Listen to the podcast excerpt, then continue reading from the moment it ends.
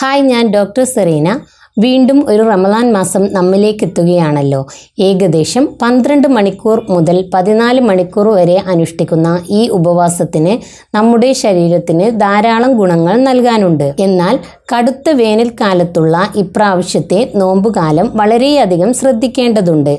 വേനൽക്കാലത്തെ പകർച്ചവ്യാധികളും നിർജലീകരണവും ഉണ്ടാകാതിരിക്കാൻ ഓരോരുത്തരും ശ്രദ്ധിക്കണം. റമലാൻ മാസത്തിലെ നോമ്പ് ശരീരത്തിന്റെ ഡീറ്റോക്സിഫിക്കേഷൻ പ്രവർത്തനങ്ങളിലും രോഗപ്രതിരോധ ശേഷി വർദ്ധിപ്പിക്കുന്നതിനും സഹായിക്കുമെന്ന് പഠനങ്ങൾ തെളിയിച്ചിട്ടുണ്ട്. കൂടാതെ ഈ നോമ്പുകാലം ശരീരത്തിന് മാനസികവും ശാരീരികവുമായ ഉന്മേഷം നൽകുകയും ശരീരത്തിലെ കൊഴുപ്പിനെ കുറയ്ക്കാൻ സഹായിക്കുകയും ചെയ്യുന്നുണ്ട്.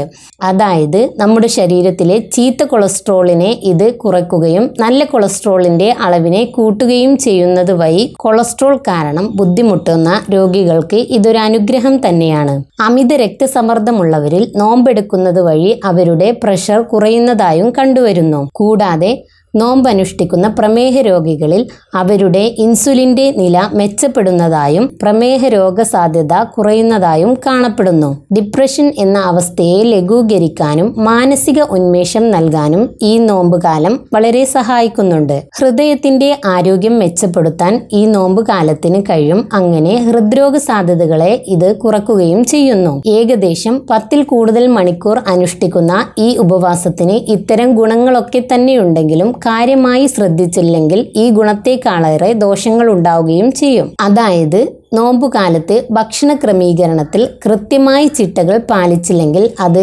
ആരോഗ്യം മോശമാക്കാനും ഇടയാക്കും. കാരണം ദിവസവും മൂന്ന് നാല് നേരം കഴിച്ചിരുന്ന ഭക്ഷണ ക്രമീകരണം നോമ്പുകാലത്ത് മാറുകയാണ്. നോമ്പുകാലത്തെ രണ്ട് നേരത്തെ ആഹാരം കൊണ്ട് നമ്മുടെ ശരീരത്തിനാവശ്യമായ കലോറി ലഭിക്കുന്നുണ്ടെന്ന് നാം ഉറപ്പാക്കണം. ഈ രണ്ടു നേരം ഒരുപാട് ഭക്ഷണം വാരി വലിച്ച് കഴിക്കുന്നത് കൊണ്ടും ഒരു പ്രയോജനവുമില്ല. അങ്ങനെ കഴിക്കാതെ നമ്മുടെ ശരീരത്തിനാവശ്യമായതും ഉപകാരപ്രദവുമായ ഭക്ഷണ പദാർത്ഥങ്ങൾ തിരഞ്ഞെടുക്കണം. അതായത് നമ്മുടെ ശരീരത്തിനാവശ്യമായ കാർബോഹൈഡ്രേറ്റ്സ് പ്രോട്ടീൻ ഫാറ്റ് മിനറൽസ് തുടങ്ങിയവ നമ്മുടെ ശരീരത്തിന് കൃത്യമായ അളവിൽ ലഭിക്കുന്നുണ്ടെന്ന് ഉറപ്പാക്കുകയും വേണം. റമലാൻ മാസത്തിലെ രണ്ട് നേരത്തെ ഭക്ഷണം എന്ന് പറയുന്നത് ഒന്ന് ഇടയത്താഴത്തിനും രണ്ടാമത് നോമ്പ് തുറക്കുന്ന സമയത്തുമാണ്.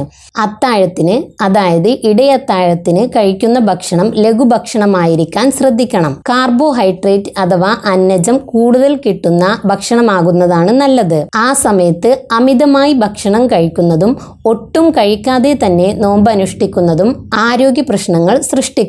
മിക്ക ചെറുപ്പക്കാരും എഴുന്നേൽക്കാനുള്ള മടി കാരണമോ അല്ലെങ്കിൽ ആ സമയത്ത് ഭക്ഷണം കഴിക്കാനുള്ള മടി കാരണമോ ആ നേരത്തെ ഭക്ഷണം സ്കിപ്പാക്കുന്നത് പതിവാണ്. അങ്ങനെ ചെയ്യാൻ പാടില്ല. അത് ഗുണത്തേക്കാളേറെ നമ്മുടെ ശരീരത്തിന് ദോഷം ചെയ്യും.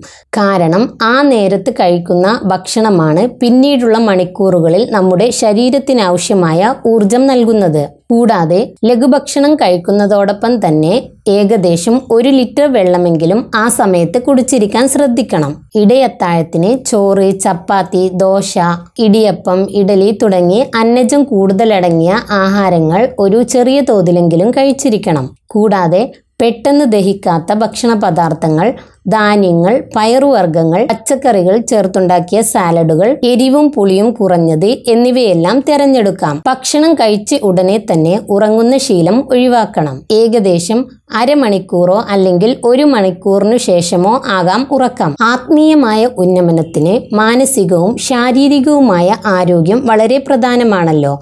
അതുകൊണ്ട് തന്നെ പകൽ സമയങ്ങളിലെ ഒഴിവുവേളകൾ ഉറങ്ങുന്നതിനായി മാത്രം മാറ്റിവെക്കരുത്.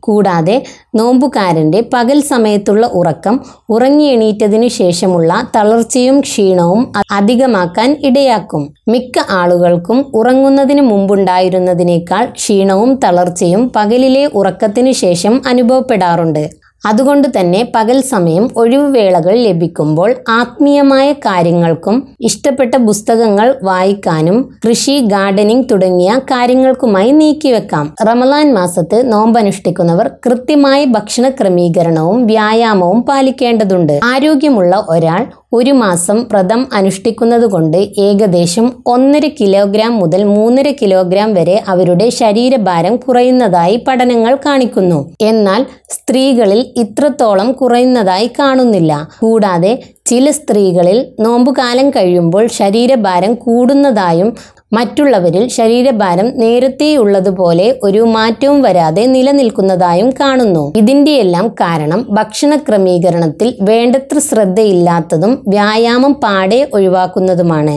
നോമ്പനുഷ്ഠിക്കുന്ന സ്ത്രീകൾ ഭക്ഷണ കാര്യങ്ങളിലും വീട്ടിലെ ജോലികളിലും മാത്രം ശ്രദ്ധിക്കുന്നതുകൊണ്ടും മറ്റുള്ള ആക്ടിവിറ്റീസിൽ നിന്നും വിട്ടുമാറി നിൽക്കുന്നതുകൊണ്ടും അവരുടെ ശരീരഭാരം കൂടാനും അല്ലെങ്കിൽ ഒരു മാറ്റം സംഭവിക്കാതിരിക്കാനും ഇടയാക്കുന്നു. അതുകൊണ്ട് തന്നെ നോമ്പ് കാലത്തും വ്യായാമം ശീലിക്കുന്നതിൽ ശ്രദ്ധിക്കേണ്ടതുണ്ട്. ഇടയത്തായത്തിനു ശേഷം നോമ്പനുഷ്ഠിച്ച ഒരു വ്യക്തി പിന്നീട് ഏകദേശം പന്ത്രണ്ട് മുതൽ പതിനാല് മണിക്കൂർ വരെയുള്ള ഉപവാസത്തിന് ശേഷം വൈകുന്നേരം നോമ്പ് തുറക്കുമ്പോഴാണ് അടുത്ത ഭക്ഷണം കഴിക്കുന്നത്. ഈ സമയത്ത് വളരെ ചൂടുള്ളതും തണുത്തതുമായ പാനീയങ്ങൾ ഉടനെ കഴിക്കാതിരിക്കുന്നതാണ് നല്ലത്. ഈത്തപ്പഴം അല്ലെങ്കിൽ ഇളം ചൂടുവെള്ളം എന്നിവ കുടിച്ചതിനു ശേഷമാകാം തണുപ്പുള്ള പാനീയങ്ങൾ കുടിക്കുന്നത്. എണ്ണ പലഹാരങ്ങൾ മിതമായ രീതിയിൽ കഴിക്കാൻ ശ്രദ്ധിക്കണം. നോമ്പ് തുറന്ന ഉടനെ തണുത്ത ഒരുപാട് ഫ്രൂട്ട്സ് ഒരുമിച്ച് കഴിക്കാതെ ഇടയ്ക്കിടെ കഴിക്കുന്നതാണ് ഉചിതം.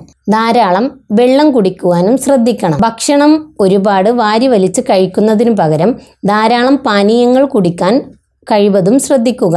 ഇത്രയും നേരം ഉപവാസം അനുഷ്ഠിച്ച ഒരു വ്യക്തിക്ക് അവരുടെ ശരീരത്തിന് ധാരാളം വെള്ളം ആവശ്യമുണ്ട്. വെള്ളം കുടിക്കുന്നതിൽ വേണ്ടത്ര ശ്രദ്ധ പാലിച്ചില്ലെങ്കിൽ നിർജലീകരണം സംഭവിക്കാം. നോമ്പ് തുറക്കുന്ന സമയത്തെ ഭക്ഷണവും പ്രാർത്ഥനയും വിശ്രമവുമെല്ലാം കഴിഞ്ഞതിനു ശേഷം ഉറങ്ങാൻ കിടക്കുന്നതിന് മുമ്പ് എന്തെങ്കിലും ഒരു ചെറിയ രീതിയിൽ ലഘുഭക്ഷണം കഴിക്കുന്നതും നല്ലതാണ്. ചെറിയ രീതിയിലുള്ള ആ ഭക്ഷണം സുഖകരമായ ഉറക്കത്തിനും ഒരു ഉന്മേഷത്തിനും സഹായിക്കും. നോമ്പനുഷ്ഠിക്കുന്ന ആളുകളിൽ ധാരാളം ശാരീരിക പ്രശ്നങ്ങളും കണ്ടുവരാറുണ്ട്. സാധാരണയായി നോമ്പുകാലത്ത് കണ്ടുവരുന്ന പ്രധാനപ്പെട്ട പ്രശ്നങ്ങളാണ് നെഞ്ചരിച്ചിൽ അഥവാ അസിഡിറ്റി ദഹനക്കേട് തലവേദന യൂറിനറി ഇൻഫെക്ഷൻ മലബന്ധം പൈൽസ് ഫിഷർ നിർജലീകരണം തുടങ്ങിയവ. നിർജലീകരണത്തിന്റെ ഫലമായി തളർച്ചയും ക്ഷീണവും മിക്കവരിലും അനുഭവപ്പെടാറുണ്ട്. ഭക്ഷണ ക്രമീകരണത്തിൽ വേണ്ടത്ര ശ്രദ്ധ കൊടുത്താൽ ഈ പ്രയാസങ്ങളെയെല്ലാം മറികടക്കാൻ സാധിക്കും. നോമ്പനുഷ്ഠിച്ചതിന്റെ ഫലമായി നിങ്ങൾക്ക് അനുഭവപ്പെടുന്ന ചെറുതും വലുതുമായ ശാരീരിക പ്രയാസങ്ങൾക്ക് ഹോമിയോപ്പതിയിൽ ഫലപ്രദമായ ചികിത്സയുണ്ട്. നിങ്ങളുടെ സമീപത്തുള്ള അംഗീകൃത ഹോമിയോപ്പതി ഡോക്ടറെ സമീപിച്ച് നിങ്ങളുടെ പ്രയാസങ്ങൾ വിശദീകരിക്കുകയും അതിനുള്ള പ്രതിവിധി തേടുകയും ചെയ്യുക.